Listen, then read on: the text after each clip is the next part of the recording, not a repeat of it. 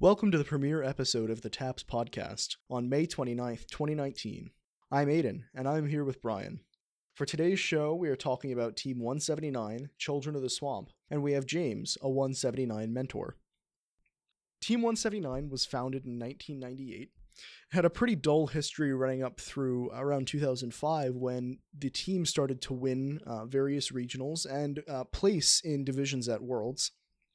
Moving through up into around 2012, where our history during this episode is really going to start, when 179 went through a breakout multiple years of winning excellence in engineering over and over and over again, which is a major landmark award for the team throughout its history from 2012 to 2016, winning the award around eight times along with industrial design, uh, all of which show the engineering prowess of 179, at least at the regional level. But moving on past 2016, you see 179 developing into a world's level and an Einstein's level team that can show off their robot on the Einstein stage, like last year in 2019, which really proves their engineering prowess and their ability as a robotics team. So, James, tell us a bit about yourself and your role on the team. All right, I've been involved with FIRST since 2006. I started out as a student and moved on to mentoring. I've done pretty much everything there is to do on a team from both a student and mentoring standpoint on 179 now. I am the strategy and scouting mentor. That basically means at the start of the season, I handle game breakdown where we're heading with the robot design and how we think the game will be played. During build season, I deal with any sort of rule changes or any interesting things that other teams may post or figure out so we know where other teams are heading. At actual competitions, I handle all of the scouting data and then match to match, I help with the strategy with the drive coach. So, James, why do you think that 179 won the Excellence in Engineering Award so frequently throughout the years from 2012 to 2016? So to really look at why we got the award so often, you really have to actually go back a whole a whole year back to 2011. In 2011, 179 built an extraordinarily simple robot. It was basically just an A-frame with a drivetrain and one moving shoulder joint with a PVC pipe to score tubes. There wasn't a whole lot to it, and upon going to Worlds, we got destroyed and decimated and didn't get selected for elims. So heading into 2012, we had this idea of what is the robot that not only could win a regional, because we know we can win a regional with a PVC pipe stick arm, but what would actually get us selected and to do well at Worlds. And that whole principle has stuck with our team since that year. So that's actually really interesting. It's one of the things that uh, Karthik preaches pretty frequently is that you have to think from each level of design as you know what do i need to do to win uh, a local event or or win a regional or win uh, divisions and worlds you have to think at each level of competition what are you actually doing so i think it's interesting that a team that had so much success with their engineering utilized a similar strategy so you had mentioned that you guys went to worlds back in 2011 but here, historically, you guys didn't make it back to World Championships until 2014. What happened in 2012 and 2013 that you guys had missed inside of that engineering process? The the issue was we basically started running before we could walk. We made the decision that we were going to be a world caliber, world competing team, but forgetting that in the regional model, you still have to get to worlds and compete there. So your robot still needs to be good enough to win regionals. In 2012, there was a fatal flaw in the design that basically, in a team version of a game piece, we could manipulate it very well and interact with it exactly how we thought. But upon actually reading what the the object was made out of and then experiencing it on a real field, it just was never going to work the way we intended. But in 2013, we learned from that, and then we built a field specific version of a game piece to interact with interacted incredibly well, but at that point, the robot didn't let us down, our scouting and humans let us down, and we selected the wrong teams to get us there. Interestingly enough, that's something that happened pretty frequently, I think, this year uh, in 2019, uh, especially with the practice field that we were given on our teams uh, or on or throughout all of the competitions where the practice field wasn't entirely accurate in the pickup zone for hatch panels, and some of the practice fields, in fact, most did not contain the brushes. So teams that built their own fields or utilized a practice field were not really experiencing what it would be like to pick up the hatch panels from the actual loading station, which became a difficulty. Would you say that it's important for teams to put an extra focus on how the real field will be built rather than how the team sample objects will be built? I think it's incredibly important for teams to not only think about what first is telling you, like the measurement, oh, it's this high, oh, it's that wide, but also what it's made out of and how they all interact with each other. Teams probably learned this year it is very, very easy to do a third level climb on wood where you have a bunch of traction on your wheels and a lot of traction to be able to actually get the climb up. But all of a sudden, when you switch to HDPE and it's a lot more slippery, you don't have that same traction. And I think that's why we had a lot of, you know, press F to pay respect moments throughout the season of people just falling over because they don't have the right friction. That's definitely something that was very noticeable throughout all these years. Um, specifically in 2012, a lot of people didn't realize how slippery those teeter totters were going to be. Um, that's why most Mecanum robots failed at climbing up those teeter totters. So, James, during 2014, did you specifically focus on interaction with the field in your robot design to ensure that you were able to overcome the same challenges that you experienced in 2012?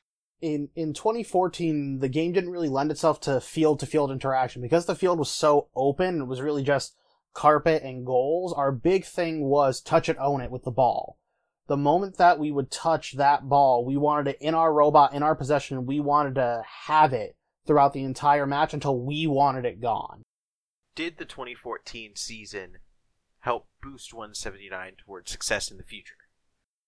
So the 2014 season was a a catalyst season for 179 that season we made twins with Team 1251, the Tech Tigers, and they had a lot more machining capability than we did.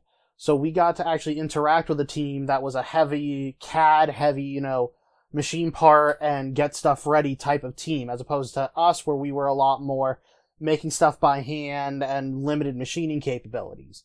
By teaming up with somebody with a completely separate design philosophy from us, we were able to pick out the stuff from them that we wanted to adapt in future seasons, but also see what stuff they were specifically looking at with us to not get rid of. It's not so much the design of 2014 Aerial Assist as a game, it's more so the new blood being injected into the team by making twins with somebody else and seeing opposing design philosophies and working to compromise. So, why then did you not make it to Worlds in 2015? And following up on that, what changed moving into 2016 that boosted you all the way up to being the fourth alliance captain in your division? I would really say that 2015 is another one of those years where we learned something very important and we learned something new, and then we didn't really know how to apply the knowledge just yet. 2015 is what I would call a beautiful science fair FRC robot there are tons of different robots in FRC. There are those who try to make something beautiful that wins competitions, and then there are some who feel that FRC is just an extended science fair where the competition is your presentation to judges as they come around.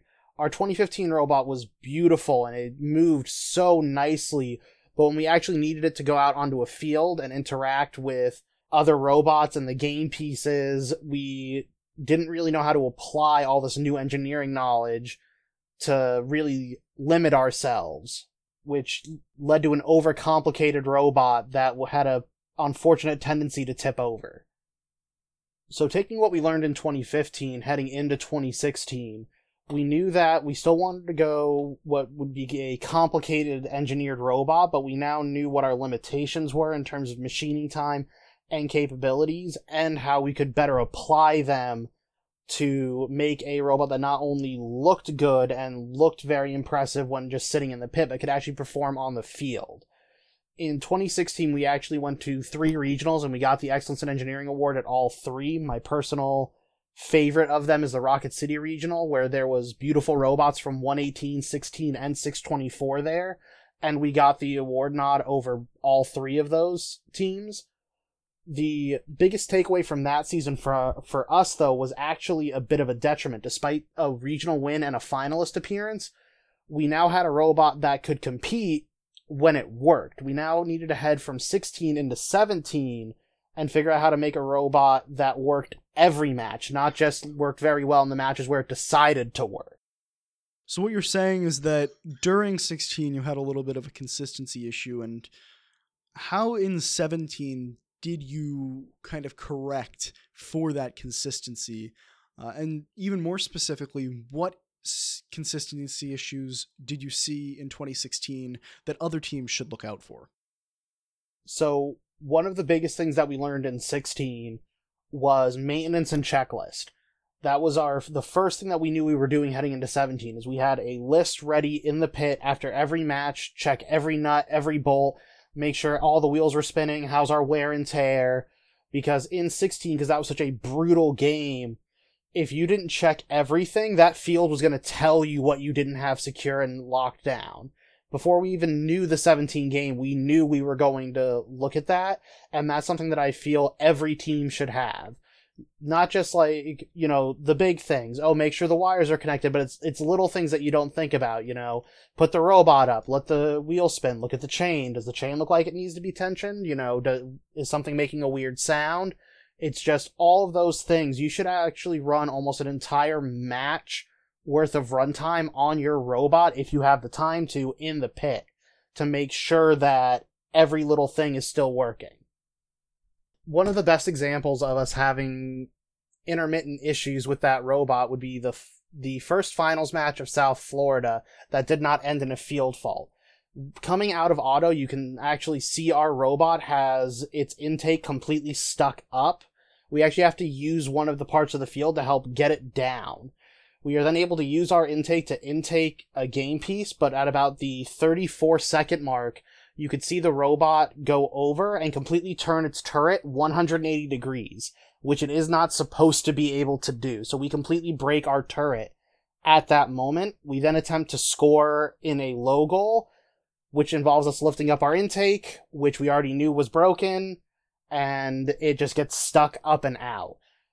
In that moment, there is four different subsystems that are all completely broken in that match. Our lift arm, our intake, our actual shooting mechanism, and our turreting mechanism are all completely destroyed, and it was all something that could have been prevented in the pit with proper checking of wires and just proper running the robot before we headed into a finals match. Even with all those issues in 2016, it still looks like that season was the start of that bull run all the way up until Einstein's here in 2019.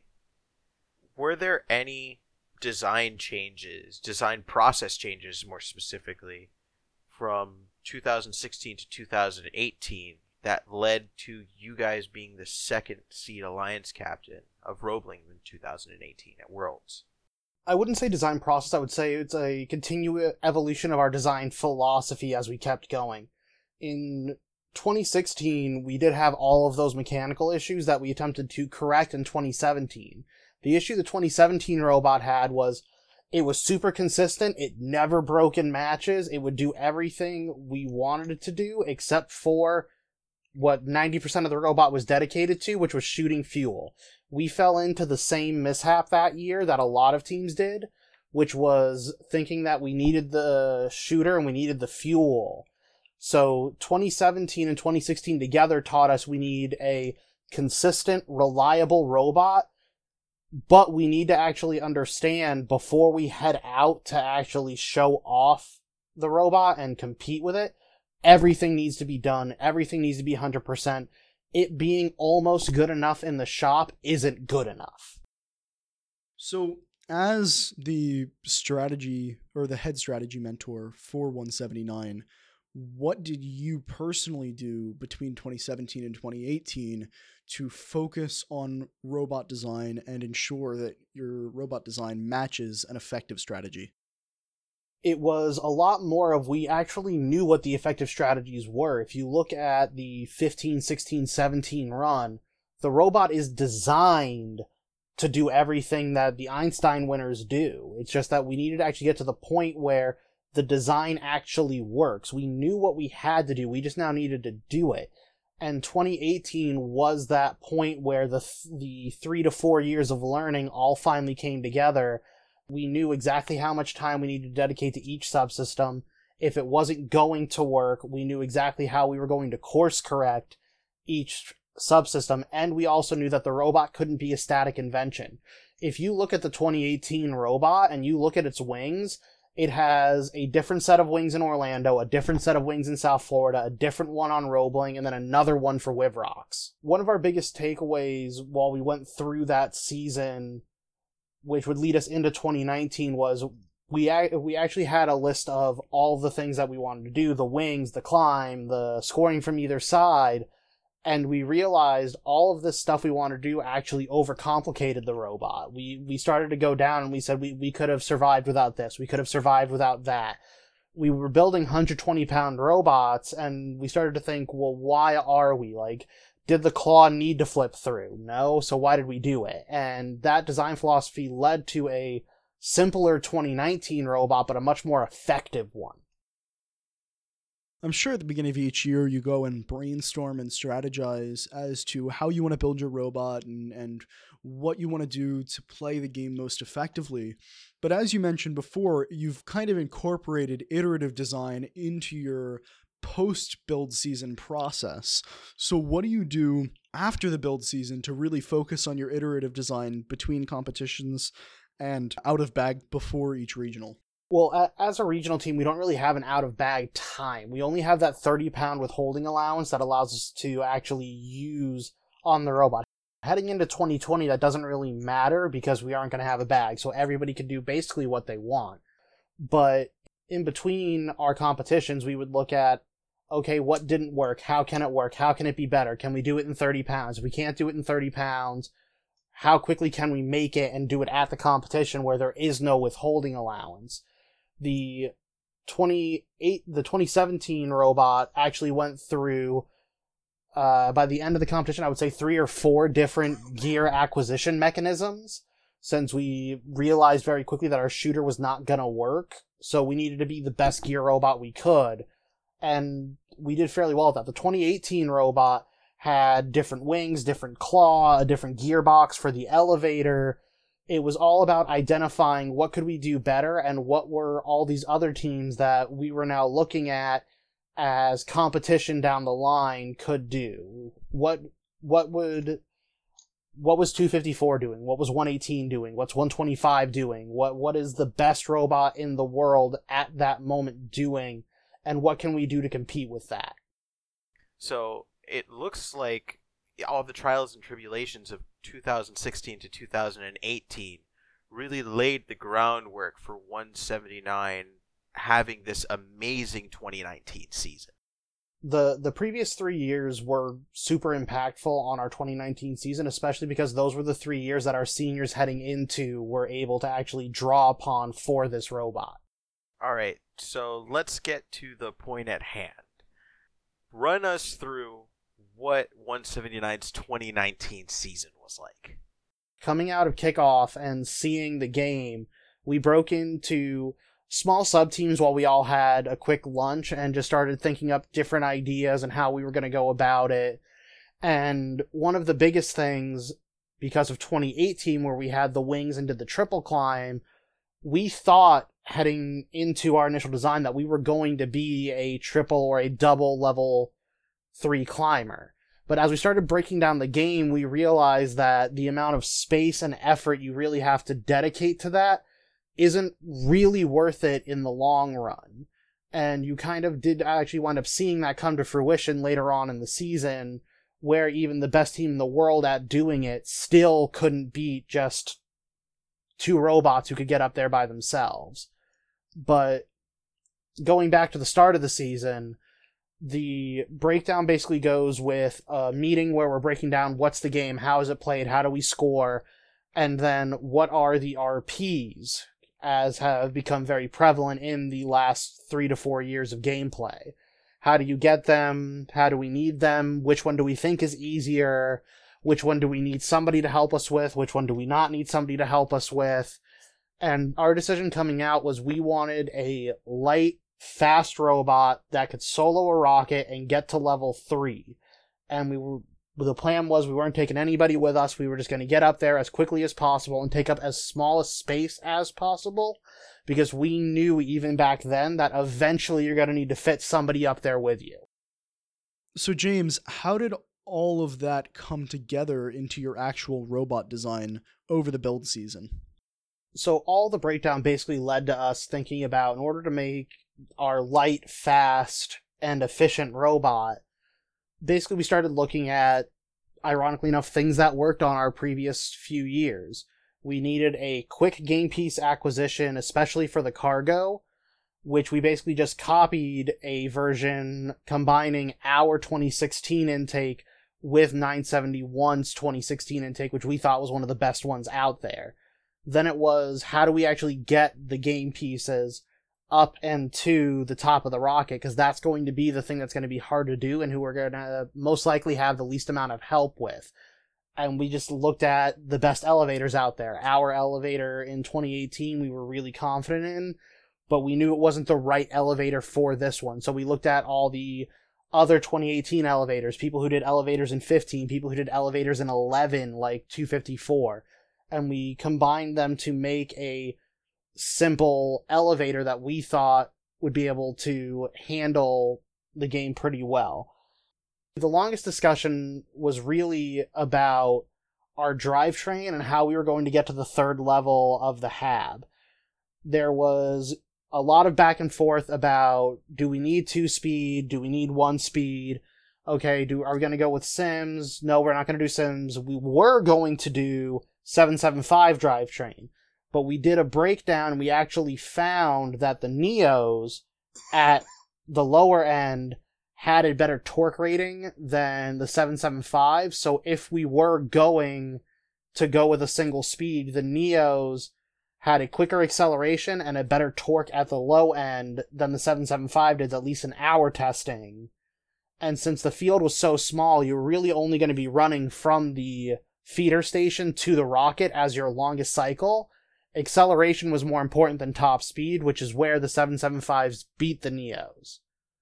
But the level 3 was a lot of discussion about do we want to do a claw, use the claw to go down? No, because we want the claw to be light, and if we are going to use the claw as a structural element, we would need to make it heavier and bigger, which would mean that we would need more power in our elevator and we would need thicker metal in the entire claw to prevent anything from bending or breaking. So we knew we couldn't rely on our claw.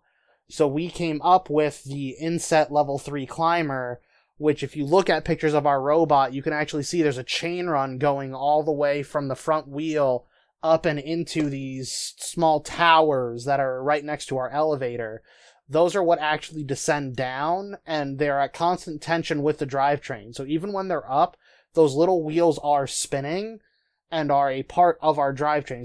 After the after the lovingly called giraffe legs deploy out, we started to realize the issues that happen when you switch from a nice big, you know, rectangular drive base to three wheels that only two are powered and the back ones are on omnis to actually move.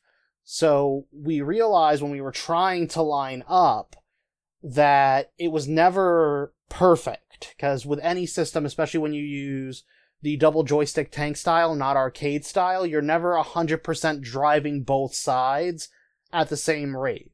So after a lot of testing and a lot of falling over with the design, we realized that once the legs went down, we needed to switch to a one joystick style that drove both halves of our drivetrain so we could get up there straight. And then once the legs came back up, it would switch back over to the double joystick so he could do fine tuned movements once he was up.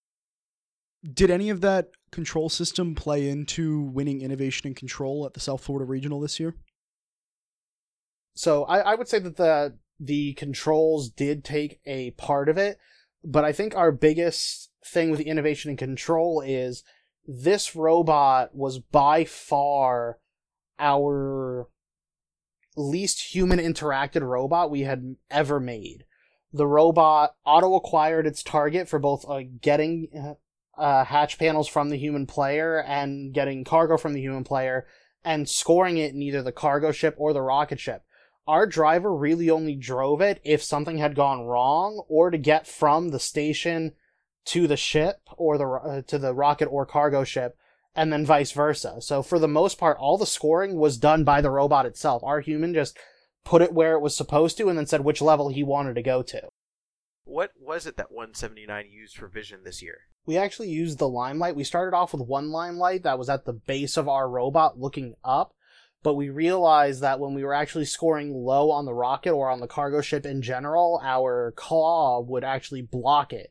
So by the end of the season, we had two limelights, one at the bottom of our robot and one up above the claw, so that way no matter what position we were at, we could always see our target. So would you say that the limelight is a good option for rookie teams looking to get into their vision or looking to get into vision? I would say the limelight's a great idea for any team looking to get into vision, rookie or veteran otherwise. We had a pretty good vision system in 2016, all done with the old USB cameras and the LED rings, and we found that we had way better results with the limelight and it was so much easier to integrate. Okay, so moving on from build season, let's go into the competition season. How did that go? Explain it to us. So our competition season actually starts slightly earlier than some other teams do. We host a scrimmage during the end of build season that allows for other teams to come out and because our facility does have so much space in a field, we do get a lot of different teams who come out and practice with us and interact with us. And from the teams that came out and who we were interacting with, we thought we had a very good shot in Orlando, especially even later on when we saw Palmetto, where a lot of the other good teams who would be in Orlando had already competed. We saw in our shop that we were doing as well, if not better than them. When we actually got to Orlando in our practice day, we went out onto the field and we filled rockets in uh, quite a few of our practice matches. That probably was not the best strategy choice for us to show off and be so affluent because we went through the entirety of the Orlando regional with the most brutal defense I have ever seen. We had robots wind up inside of us. We had whole parts of our robot get bent. We had somebody who actually drove up into our pneumatics panel and jumped our PSI to double what the safe limit was by just spinning on top of it. So it was brutal. We wound up only filling, I think, only one rocket, and it was in our very first match. And then after that, we were never left alone again to do it. So at, at the end of Orlando, we we did rank third. We wound up denying the first seed alliance and decided to make our own alliance because we knew that if the second seed was able to pick who the first seed wound up picking, that we would not beat that combo together. And that wound up biting us because we didn't even make it to the finals to attempt that. We lost in the semis to the eventual winner. So the decision was made in between Orlando and South Florida that the robot, when left alone and when able to actually get some breathing room, did exactly what we wanted. There was nothing that we felt we needed to change in between Orlando and South Florida besides just strengthening a few parts, moving a couple things around to put them into safer locations. So our time between Orlando and South Florida was spent getting two other robots back up and running and having our driver just practice with experienced mentors on our team driving those other robots, playing defense, playing counter defense, saying, okay, what do you do in this situation? Setting up picks, just getting our driver used to the hard defense that he was seeing in Orlando and how he could solve it. So I know a lot of teams end up building, you know, a second practice robot, but even without a practice robot, using old robots, you manage to get that same effect of practice and getting your driver practice in. How did it help you leading into South Florida? So it was a tremendous help because since we are a regional team, we don't get on bag time. So we had a spare Andy Mark kitbot chassis from a year that we didn't opt out of it. So that's what we did at one of our uh, weeknight meetings was we quickly built that and used that as a counter defense robot because we knew that we were going to see Andy Mark chassis and how to best utilize them and what they were capable of was knowledge that we found very useful, so we weren't asking teams to go beyond what their physical limitations were, and we were utilizing a resource that we had sitting around for a few years that most teams do have available to them. So heading into South Florida, all that driver practice, all that driver training, and just getting our driver used to not being left alone made South Florida and Orlando almost night and day competitions to us. We filled rockets in most of our matches under defense, sometimes with somebody helping us, quite a few times without it, and it led to us going undefeated in South Florida with almost no mechanical issues straight throughout, and then going through elims, never dropping a match and averaging over 100 points in our elims matches with defense on us. Wow, sounds like a great competition. I would say that South Florida is the real final look of what our team had been striving for since 2011. That 2011 Orlando Regional was another undefeated regional for us. And then we went to Worlds and got destroyed, like I said earlier. We finally got all the parts to be together and finally had another undefeated run, but this time with a robot that we knew was going to make a splash at Worlds. So tell us about that. How did Worlds go? Before we even got to Worlds, we have the usual hullabaloo of our division is announced, who's in our division, the Delphi threads of who's going to wind up with who, what's going to go on, and then the dreaded what does our schedule say? And we have mostly okay matches. We looked at it like we always had somebody we could rely on, and then we had our completely just shattering match 62 where we were up against 399 1986 and 971 and it was just crushing to see that and never getting to interact with 971 so we knew that we needed to do whatever we could to not wind up in the same position that we did the previous year where we were the third rank robot on the outside looking into the number one seed alliance that we just could not beat so we decided we were going to change our hatch acquisition mechanism. We went from uh, two metal fingers that would grab the hatches from the inside to what became known as like the California or the IFI claw with the double wheels. We decided that we never really used our ground intake for hatches, so we took that off to save weight.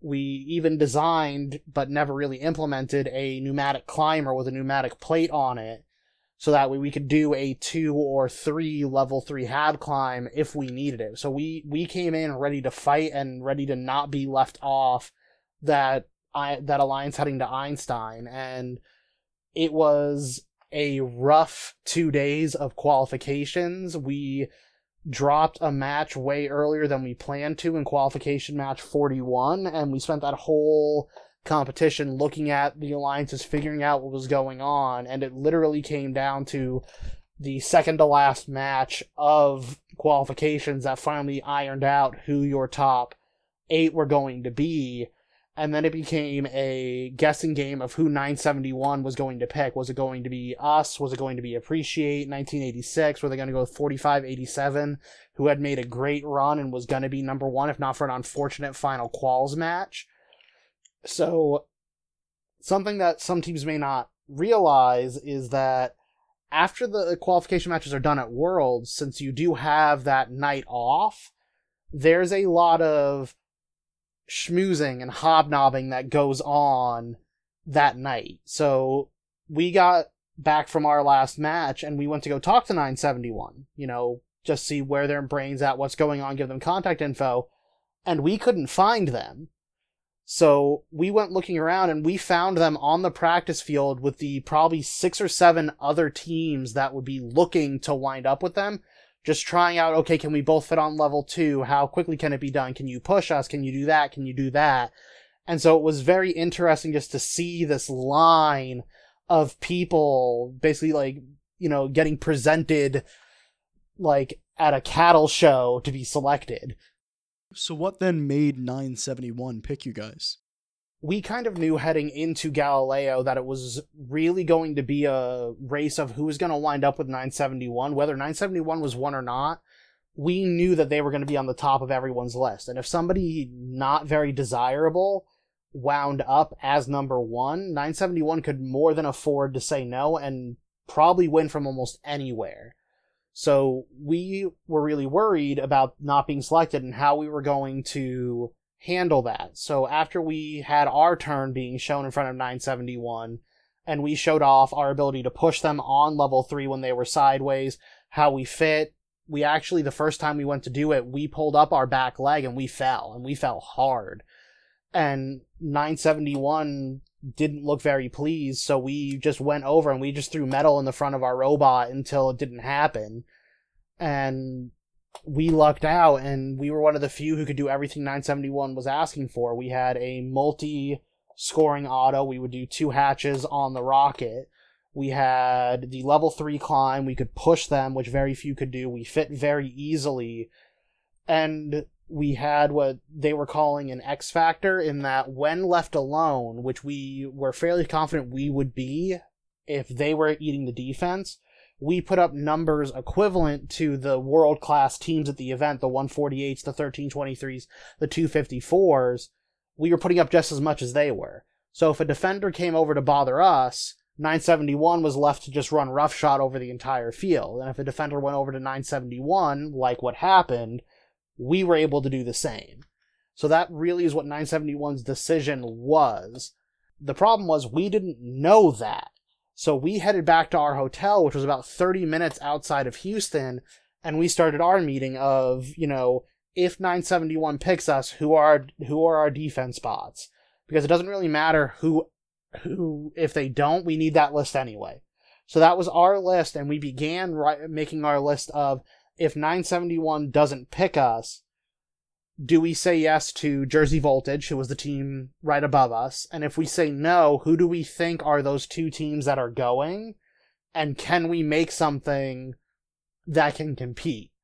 And as we were making that list, 971 got in contact with us and told us that we were selected and they wanted to have a meeting with us. They were right next to the venue. So we needed to get back into our cars and drive 30 minutes back into the city in order to have this meeting with 971 to decide where we were going with the alliance. So we have our alliance 971, 179, 3646, and 498. Run us through playoffs. So we actually had a rough start to our elims run, dropping a match to the 8th seed. Despite having plenty of time to actually run through and do all the checks we needed to do, a small thing slipped through the cracks and the we have a sensor inside of our claw that actually tells when it has a ball. And once it has a ball, it basically spins a certain direction. So that way we can get the ball out. But during our process, the sensor got turned around, so it always thought it had a ball. So it would always spin the wrong direction to attempt to acquire a ball, because it was always trying to X take it. So we could get hatches, but we couldn't score cargo. And anyone who has played this game knows that hatches are okay, but cargo's where the points are at. So we had a calming moment where we sat down, we all got our heads back on straight, realized, you know, it's simple. We only lost that match by six points, and we couldn't do half the things our robot was capable of. We've got this. So we went through our checklist. We went through our checklist again we had a conversation with 971 where the decision was made to switch out who our third robot was because Integra also had some mechanical issues, but 498 was ready to go. So we made the decision to go with 498. We put our we put our chips in their basket, knowing that they could do what we wanted, and 498 rode with us straight through the rest of Galileo Elims. How did it feel after winning the Galileo division? It really felt like a a almost a lifetime of decisions and sacrifices really came together finally. Finally all the chips fell in our favor. All the hard work that we had done through not only the last 4 years but members of our team had been around since our inaugural season way back and to see us make not only a return trip to Einstein but this time we were one of the powerhouses of our alliance and we had a real shot at this was just so unspeakable. I'm tearing up just thinking about how that really felt. And for the, the rest of the team, it was really one of those moments of, you know, always, always the bridesmaid, you know, we always, are one of those teams that like, yeah, 179 is gonna do so good, but you know, they're they're not Madtown, they're not Poofs, they're not Theory Six, they're not 125. And to finally say like, no, like we are here and we earned our spot to be here, really is a feeling you can't describe until you experience it. After that initial realization, what preparations were made for Einstein? So there was a lot of emotional feeling on the team, but those of us that needed to kind of realize, you know, we need to realize what's going on and get ready because we have, you know, six matches that are going to really, well, five that are going to decide, you know, are we going on to Minute Maid or not? What happened through Einstein's and what did you learn throughout those matches? The first thing we said was we need to win one match. We are not going to be the team that goes 0 and 5 on Einstein. So we looked at everybody who was going to be there and we knew that this was in theory one of our matches that we were a favorite in. Not a heavy favorite but we we could do this. So that first match we had a discussion. We decided we were going to play our game and let them do whatever they wanted to do. And we played the same game we played in our elims run through Galileo and it worked and we got our we got our win. So that was our first little check mark of we are not going to be the 0 and 5 Einstein team. The next alliance that we faced was Hopper, which was led by 2122 also with 4192 and 2046 we were very worried about this alliance because they were the one who we had really no idea what to expect. We we didn't expect for them to win their division, and when they did, we kind of scrambled to figure out what to do against them. And we decided once again, you know, play our game, do what got us to the dance, and once again, we got our win. We did notice in that match, though, that when we went to pull up our back leg, it didn't come up. And we couldn't figure out why. We were still high enough up that we got our climb, our double level three climb, but we were we were confused why the leg didn't come up. We went back to the pit, we tested it, we tried it, the leg came up, the leg came up, the leg came up. Couldn't figure it out. Now we head up to our alliance, our third match, which is against 254, 3310, and they have subbed in 6986 from China. We actually were able to get kind of a interesting insight into what their plan was because they made the decision in the previous match to come over and watch us face Tators. And standing in front of our entire pit crew, they discussed their defensive strategy against us. So we knew what to expect, we knew what was going to happen, so we decided that we were going to slightly change our defensive strategy, but still keep the two offense, one defense robot idea going. We go out, very close match, is coming down to the wire. We thought we kept them away long enough to prevent a double level 3 climb. We were wrong, and when we went up for ours, our leg didn't come up again and we just couldn't figure out why it was doing this. And this time it didn't actually even get up. Uh, we weren't actually tilted enough to get a double level three. We still would have lost the match, but we would have lost by a much closer margin. Had things gone differently in the 254 match and the following two matches, we would have made the run to Minute Maid in our match against the eventual winners of Houston in 1323, 50, 50 26, and 973, we were going toe to toe with them. You know, they were scoring a hatch, we were right there. We would get a cargo, they were right behind us. Our defenders were beating up whoever they could get in front of. And it came time to do the climb, and just like the previous two matches, our back leg just didn't come up. And had it come up, we would have won that match